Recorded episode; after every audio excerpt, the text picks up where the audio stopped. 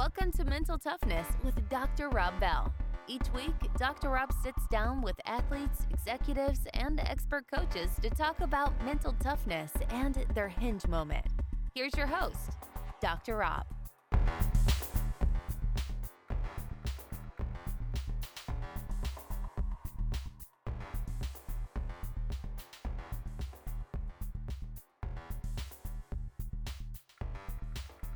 I think about our organization today, and um, you know, in parallel to a rugby team, number one, I don't look at myself as the head coach. I don't look at myself as the CEO. I look at myself as part of the team.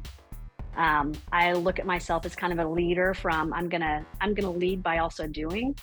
Um, I, I think about the different team members, you know, from HR to our recruiting to our sales team members to our ops team members, right? And I I celebrate the differences. This podcast is brought to you by LiveMomentous.com. Leading the way in human performance is Live Momentous. For listening today, you get a discount at checkout. Enter the code DRB20. That's DRB, the number 20, for 20% off your order. Live Momentous. Optimize, perform, recover. So, our guest today on episode 131 of the Mental Toughness Podcast, she is CEO and founder of Veracity Consulting, Kansas City based tech company. It's focused on IT solutions for its customers, commercial and government sectors. Uh, she's a mom, golfer, former rugby player, wine enthusiast. I got a chance to to hang out with our guests and always a big fan of I always say this like a dog can always see another dog from afar. Like if I'm running with my dog, you can always spot another dog. So when you see somebody that's successful, has that it factor, um, as well as like the compassion piece, like I'm immediately drawn to that. So that's why I was always drawn to our guest today. Without further ado, it's Angela Hurt. Angi, thank you so much for taking the time and joining us today. Absolutely. I love that analogy. Like that is that is fantastic. I'm going to use that too. You always give me so many nuggets, Rob. I love it. Well, I, I learned that from like running with uh, running with my dog all the time. I mean, pitch dark and like she kind of perks up and like a dog can always spot another dog from afar. So it's like yeah. when you see somebody has kind of that it factor. Yeah, I got plenty of them though. You know, you just let me know. I'll keep them coming. I love it. Great. But this is this is your episode, and I'm thankful to have you on. I have a lot of questions, but let's start with. Uh, I mean, it's a it's still a fun time to be a Kansas City Chiefs fan. It is, yeah. They're in Germany this weekend, and we are already. Um, uh, I'm a season ticket holder, and I had on my calendar the the Sunday game, but it's at 8:30 a.m. And I was like, "What are they doing that's so different that it's at 8:30 a.m.?" Because it's considered a home game for Kansas City. So um, I did not go to Germany due to my injury, but uh, um, we do plan on getting up at, at, early on Sunday morning and and um, kind of experiencing that with some friends over some, I'm sure, Bloody Marys and mimosas and some food and yeah, uh, yeah, it'll be it'll be fun. Um, how was your Super Bowl experience last year? Was that the first Super Bowl you've been to? No, it was my second. So I went the first year. I, I went when uh, Kansas City was in Miami, and that was far exceeded my expectations. This this past year, I I didn't. Um, I don't think I enjoyed it as much, but I I might have gotten a little sick right before that time. I'm hoping it wasn't COVID. Um, was was negative on that, but um, so I I kind of forged through, not feeling the best, and and and then in addition to that, I think that the fan experience in in Phoenix was just not quite what it was in in Miami. And I, I just think it was the facilities is all you know the venue what they were working with, but you know, cool thing to be at, right? Like it's exciting no matter what. I'm always curious about that because I mean I was out there during that time, but didn't hit up the mm-hmm. game. Obviously, I was out there for waste management, so there's a lot going on in Phoenix that week. Yeah. So, what was different, you know, in, in your experience? Um, I I think the fan experience was different. Um, the uh, when I say fan experience, I mean our opponents fans that were in the stadium was just a yeah, different fans that there are. That's right. Yeah. It's a, it was a very very interesting um, um, atmosphere. Um, there were, I mean, at any time you could have expected that a brawl was just going to happen, right? It was it was intense, like that type of intense. Um, it, again, the fan experience uh, at, in Miami, the way that their venue is set up, it's just so cool with the fountains and the outdoor space that you're in. Um, and here it was off to the side. And so it just, you know, for me, I, I think the excitement from the first time of going probably had me a little more energized. I also got, got to experience it with my son in Miami. Um, so there were a lot of things that made that special. And now I went, I was like, I don't feel like I ever need to go to another World uh, World Series. Look, take it back from that. Another uh, another Super Bowl. I think you experience it, and that's good. But then you you realize like all the things that you miss being in the stadium. It's unlike you know, it's like any other game that you go to when you're live versus seeing it on TV. My people were texting me, it's like, what happened to Mahomes and his ankle? And I'm like, I don't know. You guys know more than I do. Right. You know, then they're like, oh my gosh, how great was that halftime performance? And I'm like, I have no idea. We really couldn't see it. You know, it's just stuff like that that I think it's great to experience. Everybody should do it if you have an opportunity, but I, I don't think it's a yearly occurrence. Even if we go back this year, I I just don't think it's going to happen. Yeah. You know, that's the one part it always gets discounted too. I mean, it's one thing to look at athletes when, you know, Michael Jordan dropped 65 and just a wonderful game. But the part about Mahomes is, I mean, that was that was an injury. I mean, that was hurt. Mm-hmm. And still to come back and to excel like when the adversity is against you. I mean, that's what I look for like in athletes. But you can't tell how tough they are until they're under adversity. Right. Yeah. He's been fun to watch from that perspective. He's definitely one tough dude. Yeah and uh and like the quarterback series on Netflix too. I mean that that mm-hmm. illuminated too about I mean his intense training that he goes through. Um, yeah, absolutely. All right, I want to I want to get to about you. The one thing that I do not know, it's like what what was life growing up for you? What was that like? Yeah, it's um it was fun. Um it was stressful. Um, I grew up in a small town, 75 miles southeast of Wichita, um, very close to the Oklahoma border um, to an entrepreneurial dad who um, great at making money. He was in the oil business, he was in the water well business, all, everything around a drilling rig. So I grew up on a drilling rig. I grew up, um, you know, with oil all over me or mud all over me, depending on which it was that he was doing at the time. Um, so a physical labor type of environment. Um, a guy who um, you know was was great at going out and, and figuring out how to make money but not a good businessman. So we grew up with a lot of financial stress as children. And um, you know it, it kind of shaped me in a really interesting way. And you you kind of look at people that that and they you either um, you know you you either approach things with um, abundance you know or, or with scarcity. And somehow I came out of it with an abundance mindset. And, you know, I have I have other people in my family that have such a scarcity mindset. Um, but it, it shaped me in a lot of ways. But, you know, there's there's scenarios of which uh, looking back, you know, I can't imagine my child kind of going through some of the things that we're going through. It's kind of made me over responsible, right? I also was not a middle child, but kind of a middle child. I have two older siblings, and then I'm a twin, but I'm the oldest of the twin and um, peacekeeper of the family, you know, all of that stuff. And so um, I've I've kind of experienced a lot of therapy to kind of realize how much that shaped me, both in the positive things and the negative things that you experience in life. So yeah, that's that's. I, but in that small town, um, ride your bike everywhere. Uh, riding horses every single weekend. Um, I, I think about some of the things that I did as a kid on a the back of a horse that I would never consider doing today. Like going across rivers, going up banks that are so steep that you know looking at it now you'd be like wait i did that? Like that was that was insane. I could have really gotten hurt. You know you know the experience that when you're a child you just have no fear?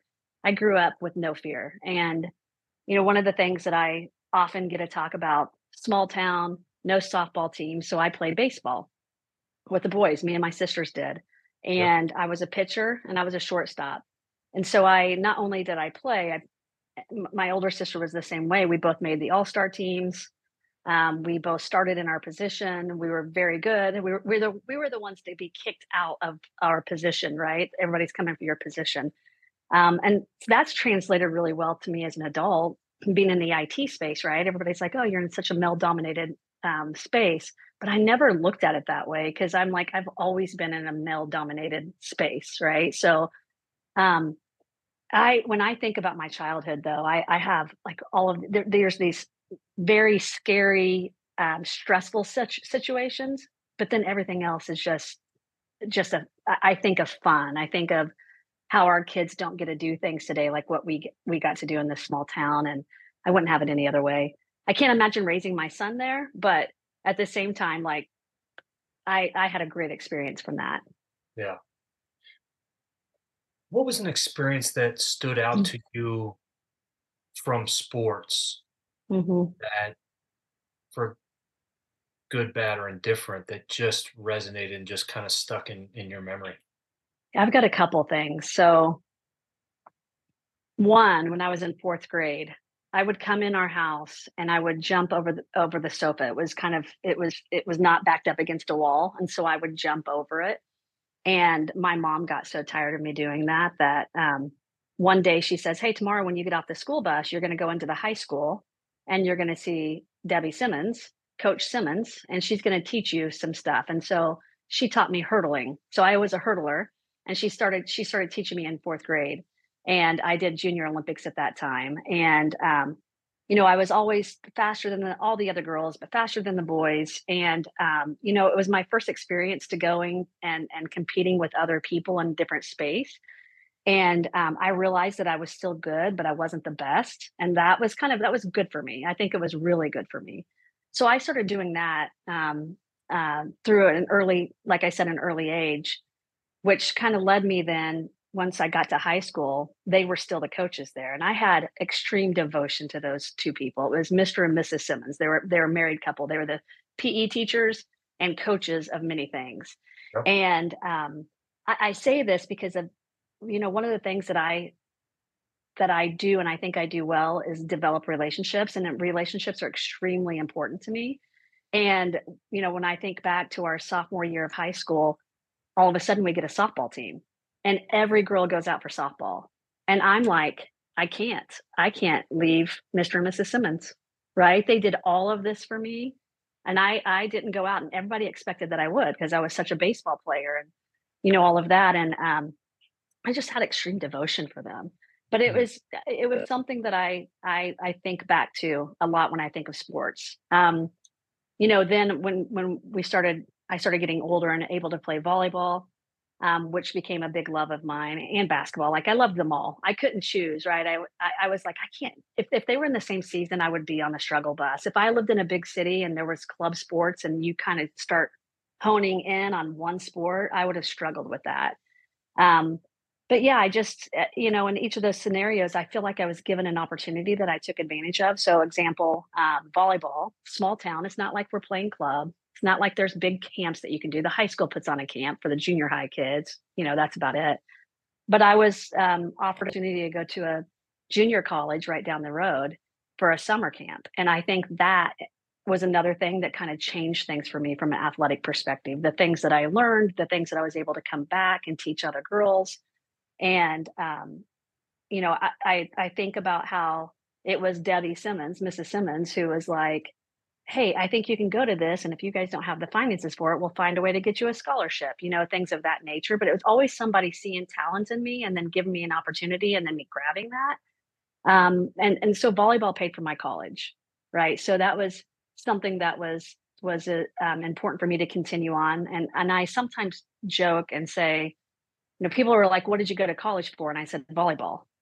And they're like, "Well, you know, well, I have a degree in something, but literally, like going to college just extended my career, my my athletic career for me, and I just happened to get an education while I was there. You know, it's not not the mindset that I want to tell my kids, like go be a go be a student athlete. Student comes first, and then athletics, right? Um, I wasn't a great student. I was a um, I was a very average student because I didn't try hard at school because I was trying so hard at my sports, right? That's where I focused my time and energy. Um, I did I, I, I did manage to be on the National Honor Society in high school. And again, it was like, well, what do I have to do? And it's all these other things I did, but you also have to have a 3.4. And I was like, oh, well, I can do that. So next thing you know, I've got a 3.41 just so I can just so I can get those extra tassels. And that all came from me being at a high school graduation and saying, hey, wh- what are those extra tassels? Oh, that's this. I'm like, well, I want that. Right. So what do I got to do to do it? Got it done. But that's, you know, that's just kind of how, how everything in my life has kind of played out.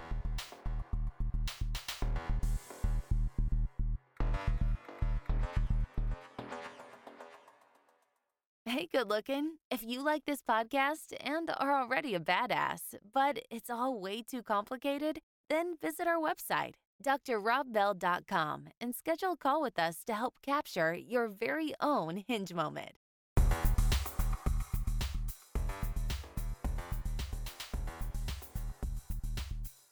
So that was going to be my next question. If if you set a goal in front of you, Mhm. it doesn't matter what kind of obstacle or opportunity is going to be there. You're you're going to reach it, aren't you? I'm going to do my damnedest. That's for sure. Um, you know, so with my company, we've had this growth year after year after year, and people will ask me, you know, what our goals are. And and this last year, this is going to sound insane. After 17 years, this last year was the first time that we set individual sales goals for our individual salespeople. Because in me, I I I was I was grew up a salesperson before I became an entrepreneur. And I wanted to be managed. I wanted to manage people the way I wanted to be managed, which is let me just get my stuff done, right? Well, as an organization, we've set out for this 10 year vision with a three year plan. And part of that is, well, it's all of that is around financial growth, right? And so we, this is the first time that we did that. And I told people, I'm like, this is why I've never wanted to set financial goals for our sales team. I become a different person. I become a, what the hell did we do yesterday that we're not closer to the step today, right? Like, I, all of a sudden, it's like, we have a very successful company. We're doing great financially. All that's good. Everybody's having a great old time. And then we set this goal, and all I can see is the goal, right? And I have to remember my other leadership skills besides, you know, becoming a crazy person around that. Uh, It's, it's, uh, I've told people, I'm like, you guys, I'm gonna, I will become a crazy person as soon as we do this because I hate missing. I hate missing a goal. Angi, I think that's a huge part. And I'm wondering if you could just unpack that a little bit further. Mhm. Kind of get it. And I just want to steer you in this direction, but like really delve into that piece, please. Which part? The crazy person, the goal oriented, well, the, You know, when the when the goal is there and how that becomes sort of the sole focus, what what takes place? yeah. Happens for you. Um, vulnerably, I'll tell you what just came to mind and what I think that it is, is I don't like failure. And I'm I have put myself in a position so often that my success has largely been driven by my ability to make things happen and the close people around me, right? So my exact leadership team, right? So I'm like, we're we're going to be successful. This is good, and and I have a lot of control in that.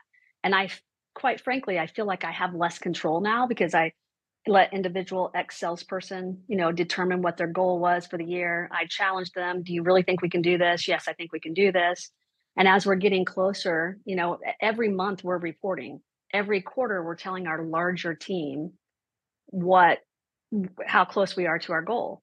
Um, we set financial goals not just for the salespeople get comped, you know, as they make those things happen. So they get immediate gratification. But we then set financial bonus goals for the rest of the team who are not part of the sales team for you know as we reach these goals this is what happens. And so then when we're in these reporting meetings and we're talking about this all i think about is how we're letting the team down if we don't do it right? All i can think about is how this is going to impact other people and their expectations and their excitement around this if we don't get there. And um and for me i think that change is is seeing that target um kind of thinking through what if we don't make it and then what can i do to make it happen? And how much can i push on people when when you know so much of our so much of our business the decision making is out of our hands right? The only way to make those things happen is by having just more prospects. It's not really by we have um, a client who has a need and we have an opportunity and next thing you know that client's like i'm not getting approved for that budget right? Like there's a lot of things. And then when it comes to our government work it's so rfp driven and this is when the RFP is going to drop, and then this is when it's due. And now we've changed the due date out two months. And when those things happen, that drastically changes uh, a financial forecast from a, a, prospecting or pipeline. Um, so that that that gives me a lot of stress in in a way because it. I, I think it's because I don't want our team to fail. Mhm. I appreciate you sharing that. Um, you know, one of the questions that just emerged from my mind and how important it is with your team then to incentivize the team players that aren't the direct sales because we know sales individuals are different people, right? I mean, they right. It's they are. It's the number, but I mean, when you have internal individuals, um, and I'm not sure if that has been always part of your business, but how important is that to have the incentives and to have the compensation tied into how well the overall team does? You know, this is just really something that we recently um, implemented. So, you know, that's why now the financial goals were set from each salesperson of our, our, our stretch goals and whatnot. And we did it because, you know, we, we created this, uh, this bonus structure, this compensation structure, I should say, to incentivize each team member on, on what bottom line is doing. Um, but we did it to take away another stress that I used to have, which was, hey, it's December. Well, this is how we did. Yeah, we kind of missed this goal. Um, um, how much should I give this person for a bonus? Because they're they're not their performance and their and the work that they do are not tied to financial performance, really, right? So it was always pretty um, um, you know, every year it would be different. I would go back to the spreadsheet from the year before. I'd ask my finance guy who got what, and we did all this thing, and and it kept coming up as a conversation during my YPO forums. And one of my fellow um, YPOers said, "I used to deal with this every December, and then we put a stop to that because this is what we've now done, and this is what we set, and everybody's excited about it, and there's never a surprise. But if we don't hit this number, nobody gets a bonus. Well, Angi can't do that." I mean, I already know this because I'm already this morning. I, I, I can't wait if any of our team members listens to this, but this morning I'm emailing our head of finance and I'm like, "Hey, Jared, we're so close to that number. You know what? What are things in our financials that I can pull out so that bottom line looks the way that it needs to look? Because by God, I'm going to find a way. You know that people get their bonuses this year, even if our salespeople don't. If the pipeline or the I'm sorry, the top line doesn't do what it was intended to do, um, we'll make exceptions from that because there are a lot of people who've done phenomenal work through the year that really, you know, at the end of the day, um, could they could they better our bottom line? Maybe. I, I don't think so. We I keep telling people we don't have an expense problem. We've got a revenue problem. Um, it's kind of the thing that I keep telling them, and I make sure all of our salespeople are around when we talk about that um, because they, they're efficient. They are extremely efficient. We've grown um, so much, but our operations team and our support team has not. You know, we we've maybe added a person here or there, but you know, we've really created process that is scalable, um, and and they've they've done a kick-ass job. So mm-hmm. it's it's tough, right? So I'm I'm trying to stay true to the new process that we have that does create complete transparency throughout the entire organization, um, but also make sure that they're rewarded because you know if we're just so close, I'm going to make sure that they get there. Right. when by the way the the toughest part of being a podcast host is to move with the questions ah. and be able to try to process and then come up with the question you know at the same time so being able absolutely to put that pause in because um, i'm not a all right 30 seconds here to answer this question or, or rapid fire like that's not my style i'm a jeans and t-shirt kind of guy as you know so yep i like that um my next question has to go into like the overall team and company that you develop. You've spoken about this before in terms of like rugby specifically. Mm-hmm. There has to be different types of players on the field. Can you draw that uh, crosswalk for us in terms of like your experience in rugby and how it's coming into like developing the team that you know that can be successful? Absolutely. And I think rugby, of all the other sports that I've played, I think rugby is um, the best example of a team that I can think of. Uh, you know, in every team, there's a different skill set a point guard, a shooter, a post, whatever. But rugby, you really have some different uh, types of, of individuals on that team, right? You could you could look at one rugby person and and think that that's the stereotype of a rugby mate, and it's not, right? So um, the other thing that I like about rugby and the parallel is that we will do anything to protect one another, right? It's it's even even if that person's not your best friend, when they go down, you are over the top of them, you know, and and and you're you're protecting physically protecting them, right? Um, and I think that you know when I look at our organization, um, number one thing that I've always told people is I've never had leadership development. I've never had I have a leadership coach. I have all of that stuff, but growing up through an organization, I didn't have management training. I, I I didn't have any of those things. And so any leadership style that has come out from me has been from a player coach perspective, or really not player coach so much. It's really been team captain.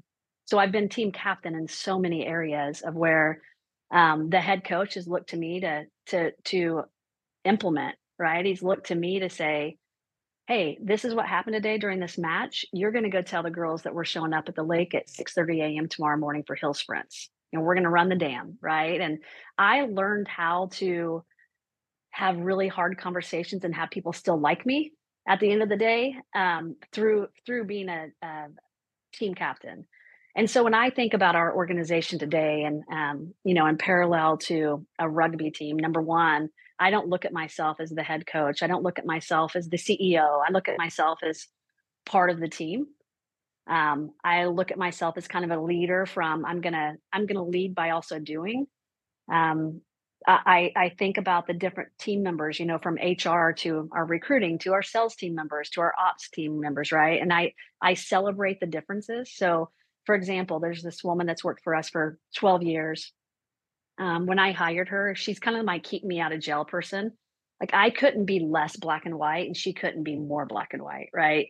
And it, it's interesting how very different we are, but how much adoration and love we truly and respect all of those things that we have for one another um, but we we laugh and joke about how how different we are. And you know there are times when contracts come into play and i'm a salesperson right? Like i'm going to get this deal closed. We're going to get this done. And linda's like hold on hold on. Did you see these clauses or were you just going to sign it?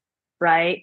And she drives me crazy and i drive her crazy. But we are on the same team and there's nothing we wouldn't do for each other right? And so i um, you know, I look at the shapes and sizes on, on in rugby. We have different shapes and sizes. Eh, you know, within Veracity, I think obviously every company does, but you can't have everybody like me. We would be we would be a complete failure if everybody operated just the way that I do. We right. it would be squirrel. It's all visionary stuff. It's all like, oh, look at that. Let's go fast. Yeah, Absolutely. Some of my, um, you know, some of the employees that have kind of helped us advance the most are people who are willing to listen to my ideas and then also willing to say, hold on, time out, Angi. How are we going to do that? Because we know you're not doing it because you're moving on to the next thing. So let's let's take a step back and let's start breaking this down and and figure out how we're going to, you know, which which things are we going to take on? Because by God, if it were up to me, we'd do them all. And uh and we can't and so i have great people around me who kind of remind me of that and and love to harness my excitement about things you know? They're like go be excited come up with those new ideas but let us be the voice of reason. So i have a lot of voices of reasons around me. Nice. sadly it takes a lot of them well of course. Yeah. Always say you can slow down a racehorse easier than you can speed up a turtle but it, it's tough to slow down the racehorse. Yeah. Yeah that's true See, there's there's one for you. I love it. I'm I'm got it in my head. I heard I heard a good one the other day, and it was um, you know, knowing your team means you would never put a put a plow on Secretariat. Like, I like that. Wouldn't make Secretariat into a plow horse, you know. And I think of like mm-hmm. sales individuals, right? Like you just make it easy for them to do sales. Um, yeah. So that's a constant conversation around here, by the way. Before you segue, is that Oh, you know this too. Guess what? Everybody thinks about our salespeople. Oh my gosh, could they do anything for themselves? Oh my God, we have to cater to the salespeople. Oh my God, can I just develop a new process so they can never do that again? And I'm like, no, no, no, no, no. Your job is to make sure that when they do stupid stuff, that we're, you know, we're picking up around them because in the midst of doing those things, you know, all of this good comes from it. So the last thing we want to do is create any freaking barriers to restrict them from being who they are right? And it's a it's a constant conversation. I have a lot of empathy for the ops team and i have a lot of relate relator more stuff for the sales team uh, but it's a it's always a challenge. Yeah. Well that's why i mean i was immediately intrigued by the incentive and compensation factor for because I, th- I mean I've just seen companies that don't have that in place, and I'm like, um, you get a bunch of bulls running around and people are just not going to like do whatever it takes in order to be mm-hmm. successful mm-hmm. when you have the team trying to win yeah seems like you do yeah and, and it's it's funny because we've um, we've got a guy that we're like whenever something happens and our you know the operations team gets a little stressed we just call it winners problems. Winners problems. That's just another winner's problem, you know. Love and it. they all they all just want to win. So it's good. you know, you just um, you just titled the podcast here, Angi. Okay, I love it. Yeah, that's awesome. A question on that, like, so how do you deliver hard news and still have people like you? Yeah, I'm pretty soft about it. So we have, well, I am and I am am not. It's really, I guess, situational. But um, so we're we consider ourselves a straight a strength based organization. So we follow Gallup. We do strength finders. Um, I have a phenomenal leadership coach that coaches me and has coached a lot of my direct reports, and um, she does everything through a strengths perspective. And so we have gotten to where we understand each other's top ten strengths.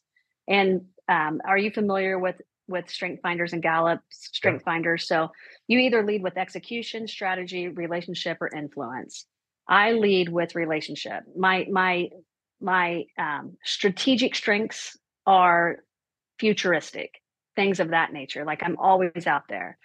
But so much of my relationship strengths that i have um, number one being developer um, I have connectedness, but I have empathy. My empathy is extremely high. And so I think that you can deliver tough news, um, deliver hard messages, but still be kind. That's what all the time I'm like, you can be completely honest, be completely transparent. You just, my rule is you just have to be kind in how you do it. Right. And so um, I think that because we understand each other's strengths so much, people know that when I'm saying stuff to them, they even know it's hard for me because it's it's hard for me because I all I can think about is how is this hurting their feelings? How is this impacting their day? How is this doing these other things? Um, and so I do it in a way that's always maintaining relationship. And and I think that when those conversations and they don't have to happen often, right? They, our organization is top notch. Our people are high level, um, experienced, experienced people. So it, it's it's rare that those things have to happen but when it does happen um, you know it's it's done in kindness and it's done in what's best for the team right? And, and and things of that nature. And then also because i know their strengths so well oftentimes i can relate it to one of their top 10 strengths that's dialed up too high right? Mhm. like your your woo is so high right now that you you you realize you left you lost all of them because you were wooing so hard that they now think you're the cheesiest person on earth right? And so we we've gotten accustomed to using strengths for coaching and it's always when you take somebody and you're you're like this is a, such a strength for you when it's here but when it's dialed up too high this is how it shows up. And when you tell them that like it's just tweaked a little bit too high you know what other strength can you bring in? It changes the conversation. It really does. It makes people be like oh my gosh. Like my uh my empathy can be too high. My developer and positivity in combination we we went through this exercise and we said, "Hey, what is the strength that I most love about you?" And then what strength of yours drives me crazy? And I had people say that they love um, they love my futuristic.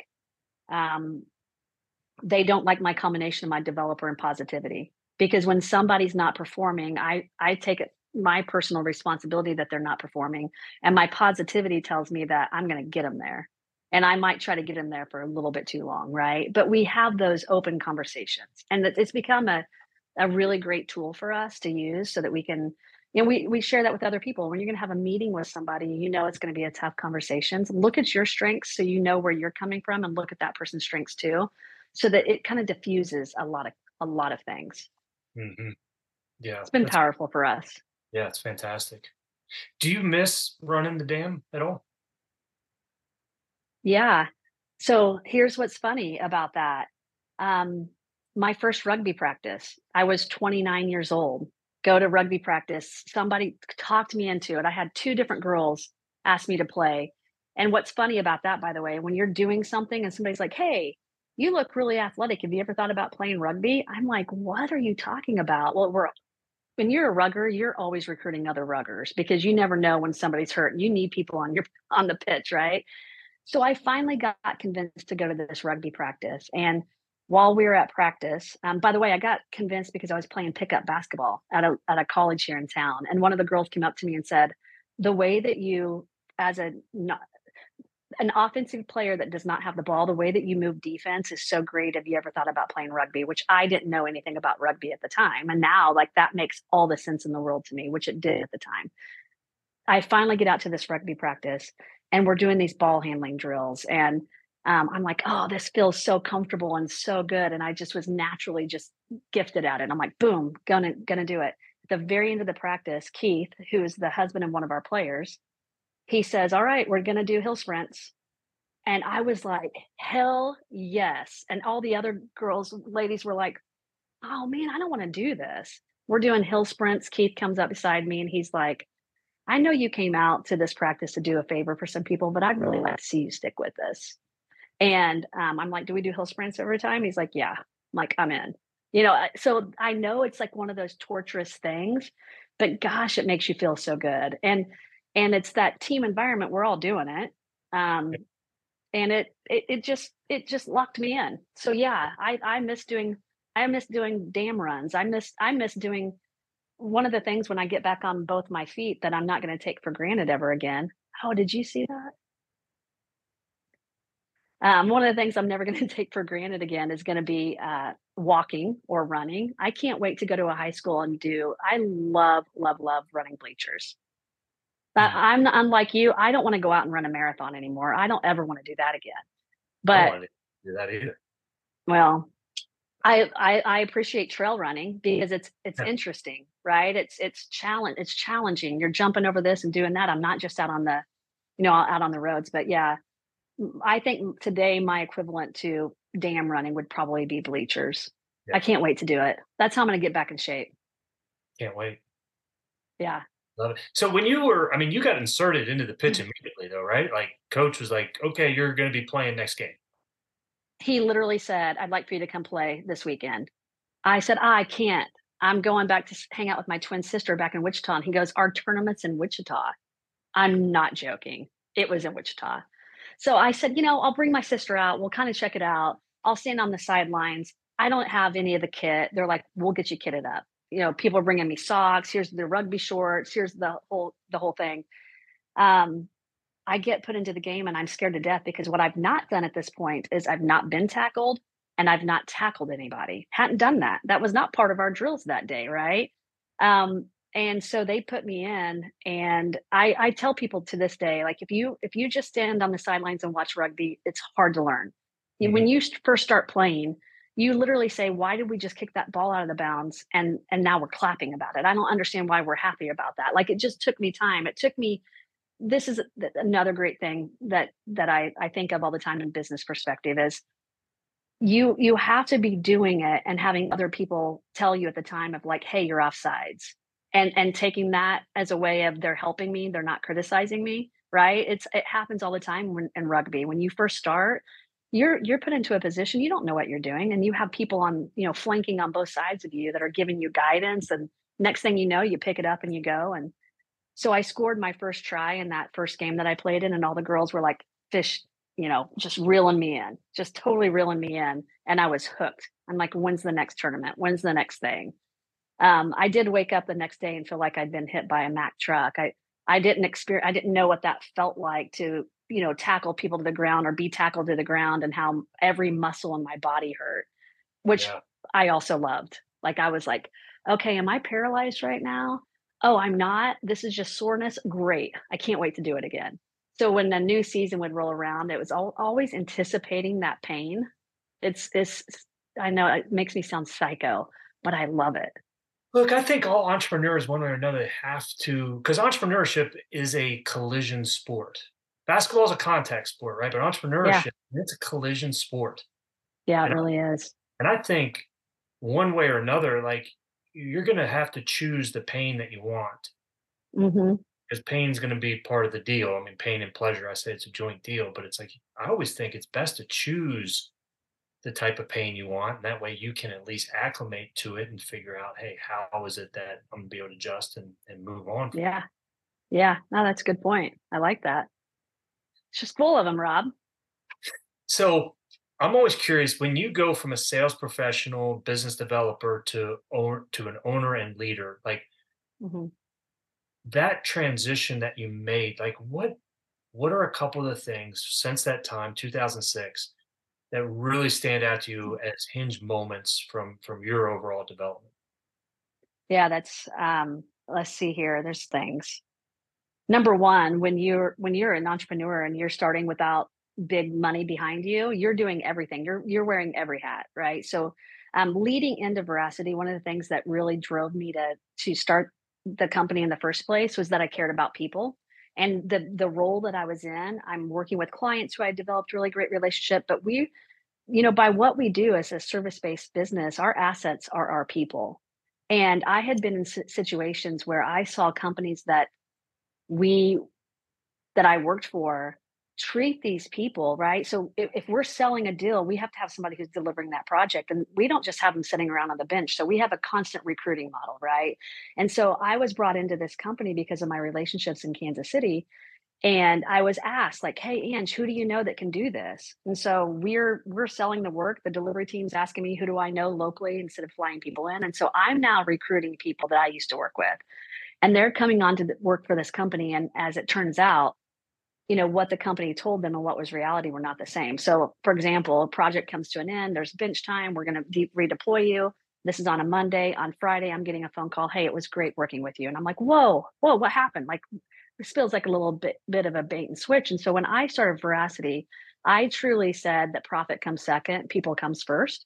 And i think that if you take care of your clients and you take care of your employees the profit piece works out eventually and it has right? It it's never our focus. Um, it's generally the outcome, but never our focus. So I'm going from a salesperson to becoming an entrepreneur.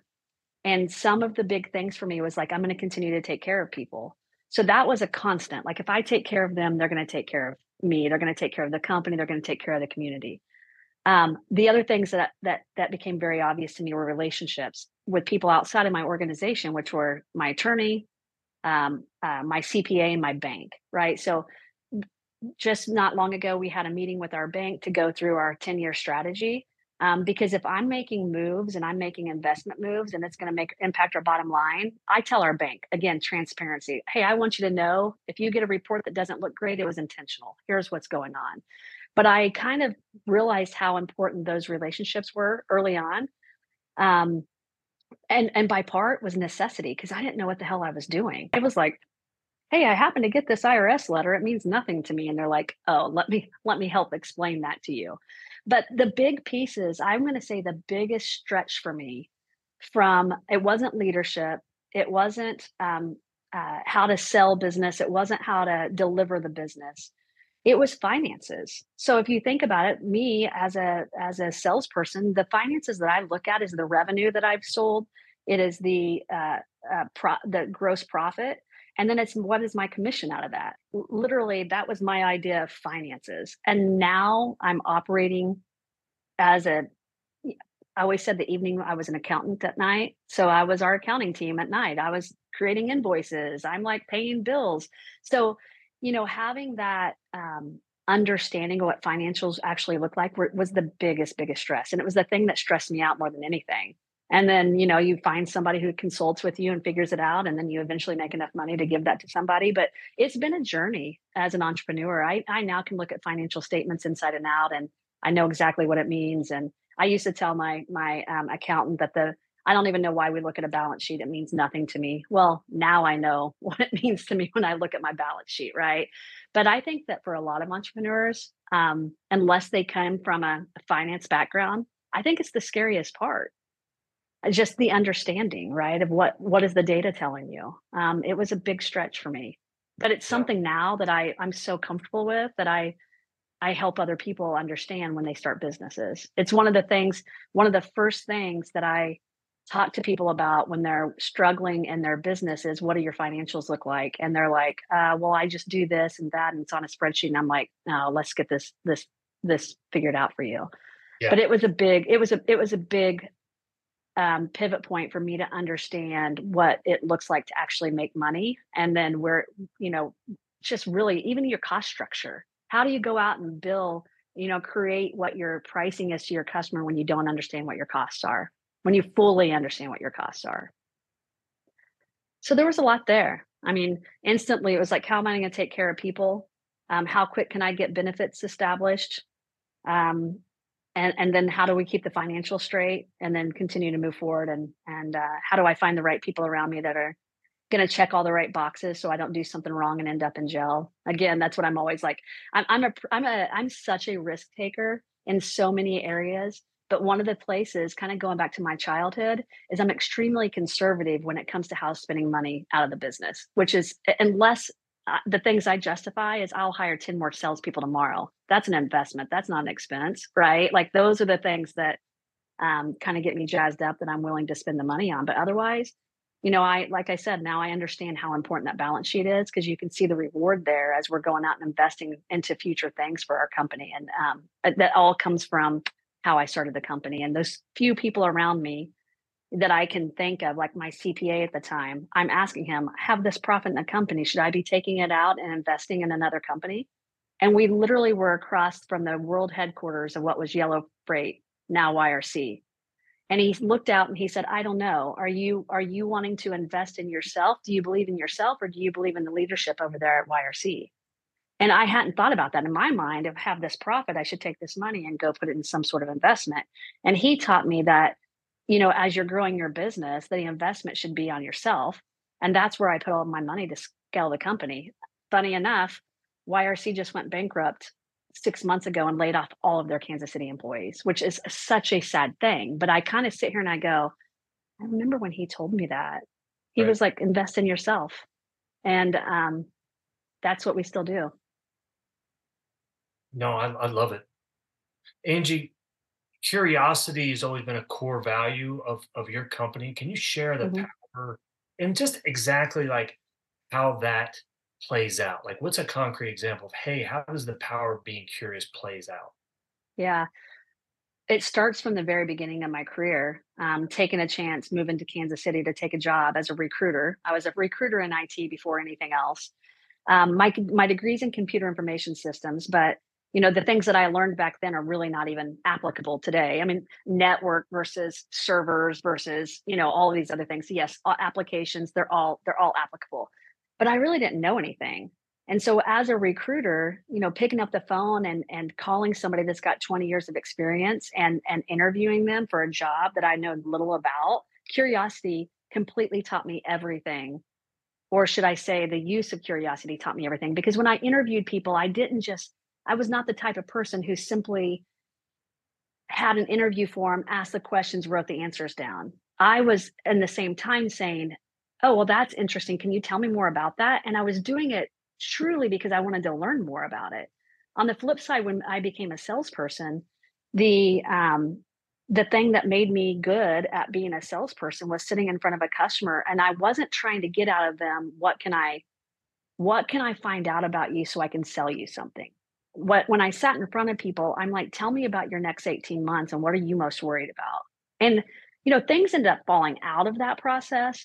But for me, it was like learning. I I'm somebody who if if you and I started having a conversation about an enterprise IT department, technology department for a large company, I can talk to you. If you're in the network group, I would be talking to you. If I'm over here and you're building out applications, I would be asking you what those applications are being used for. I, I can fool somebody that I actually know what I'm doing. And when I say that, I've never been in delivery. I've never delivered a single service that Veracity offers. And, um, but I've seen us help customers in a way and I only learned about it because I, I, I to this day will say, hey, I want to see what we're delivering for XYZ client and I mm-hmm. want to see what that deliverable looks like because it's still my way of learning. So for me, curiosity and learning are are like hand in hand. That makes sense. Mm-hmm. I, I didn't love learning out of a book for a, a, class. I don't want my son to hear me say this. Uh, for a class that I thought was, I don't understand why I'm having to take this class. That was not exciting to me. But um, learning through sheer curiosity is like fuels me. And and so we see that play out here all the time. It's it plays out also when we're talking to employees like when you're trying to understand where somebody's coming from and you really care and you're asking curious questions instead of leading questions it's one of the things i tell people all the time. I used to have bosses that asked me leading questions all the time and what they were trying to get me to a place that they wanted me to be they were not curious about what was going on. And and so I, I use that as an example all the time. I'm like don't come in here asking me questions that are rhetorical you know let, let's let's when we ask questions they need to be out of curiosity not out of making somebody feel stupid or you know trying to get somebody to go where you want them to go that's not that's not how it works Playing the gotcha game. hmm Yeah. yeah That's fantastic.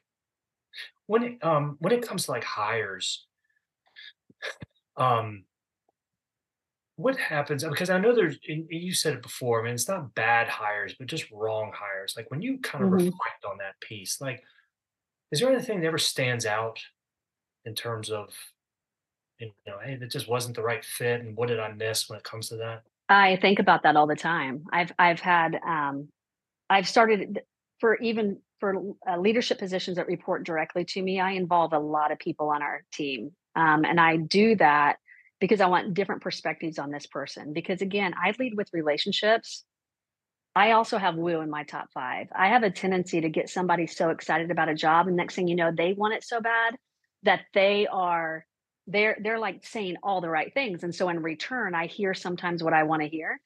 And um i i so when somebody doesn't work out i do a lot of reflecting what did i miss um how what what kind of questions can i ask differently next time? Um maybe i should spend less time selling to them of how freaking amazing we are and how much fun this is to really learning more about what their passions are and what they consider themselves good at right? Because we we have this great way of attracting really great talent um, and and you know we just won best places to work in kansas city which is a very difficult award to get and um, you know so people look at us and i have to i have to remember that just because somebody wants to work for us doesn't mean they're a great fit for our company either culture wise um, or you know just the skill that i need. I, I also have the tendency to see people's value and where they are um, strengths than them and i think oh well they may not fit for this role but they could fit for this role. So i can get clouded by my relationship strengths very quickly and i could think that a lot of people are good good fits but you know i, I think one of the things that i've decided i'm going to do is I, I do so much on instinct and gut that i'm trying to i'm trying to get more mature about using some data points in addition to that right? And kind of asking more open-ended questions to people and let them talk about how they handle things. Because for me when somebody's not worked out it's it's not always because they're not good in their job. It's because they're culturally um, they lead in a way that just doesn't jive with our team and when you're talking to people about how you lead they can very much love that. Like they can love that i lead with empathy and i'm a leader of compassion. But that doesn't mean that then when they come in you know they'll say like this is exactly the kind of place i want to work. But then when in turn that's not how they lead their people right? They they lead with a strong hand. They lead by telling people what to do versus you know showing them the end result. So when people haven't made a good fit it's probably not because from a skill set they weren't a good fit it's because if you come in here and you don't care about people and you don't care about your team and how the decisions you make impact them then it's just not a fit. So that has been i think hard for me to suss out during interviews because people get excited about what we stand for. And not everybody stands for the same they, they, they want to be treated that way but they don't want to treat that way. Does that make sense? Absolutely. it's it's tough Wow. Thank you for sharing that. That's insightful. Wow, that's Yeah. awesome.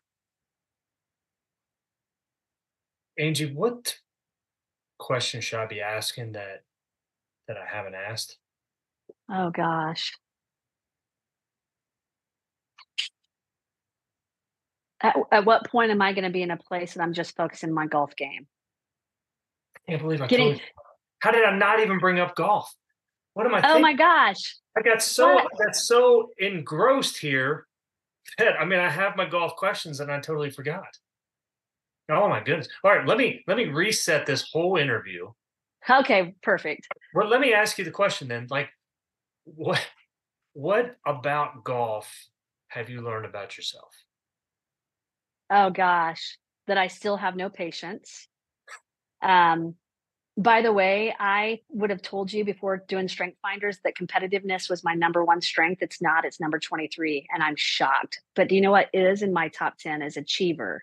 And I looking back, so I I can think back to the question you said earlier about sports. Looking back, I I had an awful temper. So I've been intrigued with you since I since I started learning about you because of this whole aspect of mental toughness. Because the thing that I've always said, even with my golf game, is that my mental capacity is what is keeping me from being an ex- exceptional golfer, right? I'm a slightly above average golfer. And um, I also say that I'm a, a 11 handicap and people would be like, that's a good golfer. And I'm like, but it's not under 10. Like I need to be in the single digits. But this is all about my achiever. And so when I look back at complete conniption fits that I've had in sports, which I used to do and I don't don't anymore. Can't tell you the last time I threw a club. I can tell you the last time I snapped a club over my leg though. Um, it was one of those things. It's like it's an accident, right? And it's no, oh. Um, anyway, I, I think that it's taught me that I still it's it doesn't matter what anybody else thinks about me or my game. It's about how I feel about me and my game. And my expectations of myself are incredibly high. Right. And to the to the point that um, I don't always show myself grace. So I have a tattoo on my arm that says grace. It's my grandmother's signature. Um, and I got it to kind of remind myself to show myself grace every now and then because I'm so hard on myself. And golf, every time I play golf, I realize how hard I am on myself, even if I've let myself slip in other areas. It's the one area that I'm just like, and it's it's all I'm always chasing something. You know, you're never I picked up rugby and that weekend scored a try and then made an all-star team the next month. And golf, yeah, it's something else. It's a whole other beast. And I haven't figured it out yet. And I'm and I'm just not quite there. So I need some therapy. I need some mental toughness therapy uh, just so I can continue to play. But I do love it. I've noticed if I play a bad round of golf or have a particularly bad stretch, things that I find in my mind, quote unquote, unacceptable, Mm-hmm. it's not just that.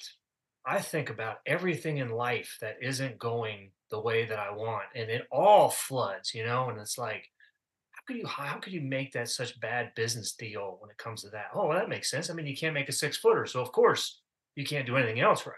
Uh, Totally. Totally. So golf golf can point out other areas of your life that you're just not you're you just didn't get it done somehow even if it's unrelated yeah i am not when i'm having a bad round i'm not only a bad golfer i think i'm a bad person like i'm just now the an horrible person even you know it's crazy like i don't just suck at golf i just suck at life um and these are the this is the crap that golf does to you right and um yeah it's interesting i think i've come a long way i, I really have but I have these moments of, and if I have something else going on in my life when I'm out playing and I have that bad round, it is amplified, right? It is amplified bad um, because I I just think about all the all the other stuff and it just pours into really bad golf. It's the only sport that I I think that's my other issue too. I've played some sports where I can just hit the volleyball harder. Um, I get to tackle somebody. Like I get out aggression through sports t- typically, and golf clearly is a finesse game. It's not about my big muscles, right? It's Yeah. it's it's finesse, and I don't do finesse very well. I'm kind of a bull in a china cabinet. Want to listen to your favorite music, but you're sick of all the commercial interruptions and negative news today? Tune in to KukoRadio.com. Music for your mindset. We're a commercial free online radio station playing nothing but hits. Our free iOS and Android apps are available for download at KukoRadio.com. Yeah, I can always say like because I haven't played in the last month because I haven't been wanting to play. Now that's not true. I a couple scrambles. Scrambles are great, you know what I mean? Because you know, who cares? Not a problem. Right. I can hit the bad shots and that's fine. Um, I don't have double double staring at me and you know in my mind. I mean, I guess my question is is like how how does patience then equate to like your overall golf game? I think it comes into play. Um, I have more patience when I'm feeling at peace, right? When things are just good.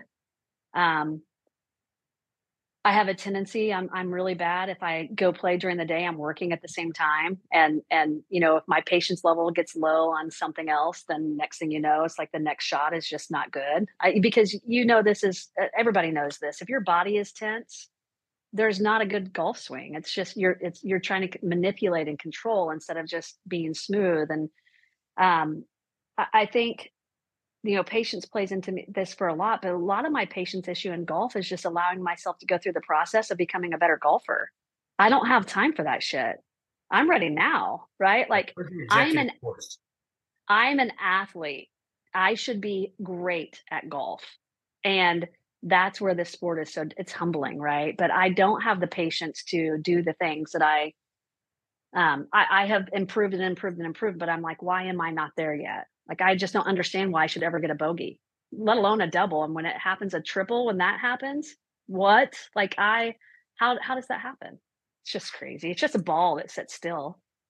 Yeah. That's a question that I actually asked myself. Like, how did that just happen? oh yeah, I know. It was a one seven, you know, it was a 220 carry. And you know what? Should just hit wedge over here. But no, mm-hmm. you know. Yeah, the decision making process when it comes to golf as well is like I can like I'm gonna self-disclose to you. Yeah. Just between you and me. And if I go into the round and my overarching theme, no matter what, is Rob, your whole goal, it needs to just have fun. Like it doesn't matter what you're gonna play, you gotta have fun like that becomes my baseline and my anchor and i can always mm-hmm. refer that. Yeah.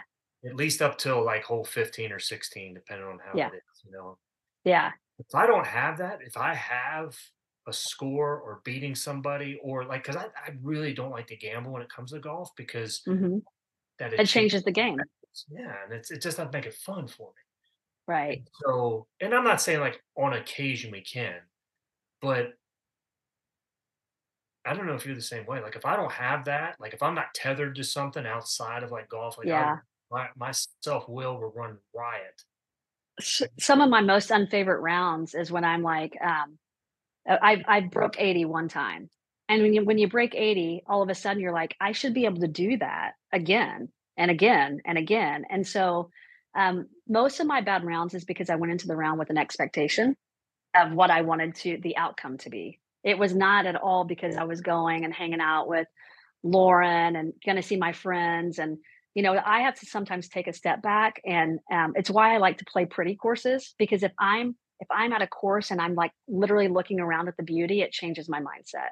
I'm like, I'm here today to be outdoors, be with people I care about, look at the beautiful scenery around me and just focus on that. But unfortunately, I'm not wired that way. I'm wired in and what is my score going to be? And i try not to so one thing that i have done so i've got the garmin watch that has you know you can you can put your score in after every hole. I'm now in the habit that when it says do you want to keep your score this round? I say no because it drastically changed my game when i did. Because every time you put it it will tell you how many how strokes over par you are as soon as you go to the next hole. And seeing that every time made me so tense for the next hole because i was like i can't have another par on this round this back front side you know, because I started thinking about what my front nine score was going to be. It literally is all I could focus on. So if that's my focus in golf, forget about it. And so I will say in some of our championship stuff at, at um, match play and different things like that, I don't do well. And I don't do well because I'm so focused on winning that I become a shitty golfer. It is so weird. If my focus is to win, I'm not playing well. I mean, I could I could go out and shoot 105 in those scenarios, right? And it's like, what just happened? Our club championship, I think I shot a 96.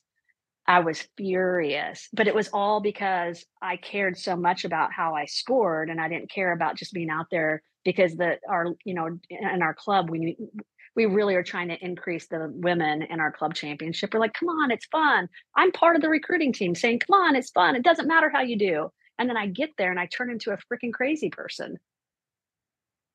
Did you stick around for like the the awards or were you out? Oh, I think I had a beer and maybe said F this and you know, took off. I, I remember I don't, like go ahead. I, I was just gonna say it. They put that they put your scores up on the window and it stays there for the two days when people are coming in and out of there. Right. I'm like, this is awful. This is shaming. I'm embarrassed. I'm out. Yeah. like that's the thing about golf is there there is not another sport that is going to put an indicator of like how that and again, even though it's like how it was on that round, Mhm. I start thinking about boy, everyone's gonna see here Angi shot a 96 and they're gonna be wondering what the hell is up with that, you know? But it's Right, absolutely. I thought she was a good sport- there's no golfer. other sport that it happens like that, where it is posted for everybody. Even if you shoot, Right. Even if you score eight, you know, eight points in a game, it's not. Oh, well, she had eight points and eight turnovers. Like the Right. doesn't- You know, It doesn't happen. No, it's a wonky thing, and it, it gets in my head, and that's, you know, one of the things that I'm I I I've listened to some different like uh, meditational golf things. Like I'm starting to do those things and be like, God, you take this so seriously. Um, but I'm I'm trying to work on it because it it bothers me because I want this to be a lifelong sport, but there are times I ruin it for myself. I, I don't have fun. I'm I, I I think I for the most part I make it I I am in a place I don't make it not fun for other people because I've been around those people too, right? But there's there's there's been occasion where I've I've been so angry that everybody could see that I was angry, but for the most part I'm trying to keep it inside more because I don't want to ruin other people's experience. Yeah. But it's tough. no, no, no. I'm, I'm, I'm, I'm totally with you on that. Uh, I've always found like the the only solution I can do to get outside my own head is to then start engaging with them in some kind of conversation outside of golf or like what's going on. Mhm. Yeah. Um, look, I we could go on for another hour, and I have no doubt. And I appreciate you. Thank you so much for bringing up not only the time, but thank you for bringing up golf. I mean, I was going to completely forget that. That's crazy, but it's all good. It's all good. The assertiveness versus competitiveness, um, where you are on that chart, that totally makes sense too. You know, Achievement, achiever, achiever. Yeah. hmm Yeah, which I'm is why which which is what makes individual sports so difficult right i mean in a in a group sport you it's about the whole team winning and when it when and that's like the competitiveness from that angle but then when it's an individual sport like golf when you're an achiever i mean it's all on you right and it's like uh, you know one quick thing before we go i did this my 360 review with my coach and she said hey before we get started i want to ask you um, when I see somebody that ranks themselves the way that you ranked yourself, I have to ask, are you extremely humble or are you insecure? And I said, well, I don't, I don't think I'm either. Um, I said, I, I think I'm humble, but I'm not extremely humble, but I don't think I'm insecure. And she said, Angi, on a scale of one to five, where you had your mentor gave you a five, you gave yourself a two, and your peers and your and and and then your employees reporting your direct reports gave you a four, you gave yourself a two. And I I looked at her and I said, well, Teresa, I'm here to get better like if i'm here she so she looks at my strengths and she said oh you have achiever she goes you're you're good or great is a moving it's a moving scale it's a moving target because every time i get here then all i can think about is achieving the next thing and that's golf a hundred percent i don't think i could ever be satisfied being an 11 12 13 handicapper I, I when i was a 23 that's all i i wanted wanted that and now i'm there and i'm like it's a moving moving target it's golf four letter word. Yeah. For sure. Thank you so much. Uh, I, I really did. I, I really enjoyed this, and um, yeah, I appreciate you. Appreciate you too. Thanks for listening to Mental Toughness with Dr. Rob Bell. To find out more about Dr. Rob, visit his website at drrobbell.com or follow him on Twitter at Dr. Rob Bell and subscribe to the show on your favorite podcast platform to get the next episode of Mental Toughness as soon as it's available. Thanks for listening, and we'll see you next time.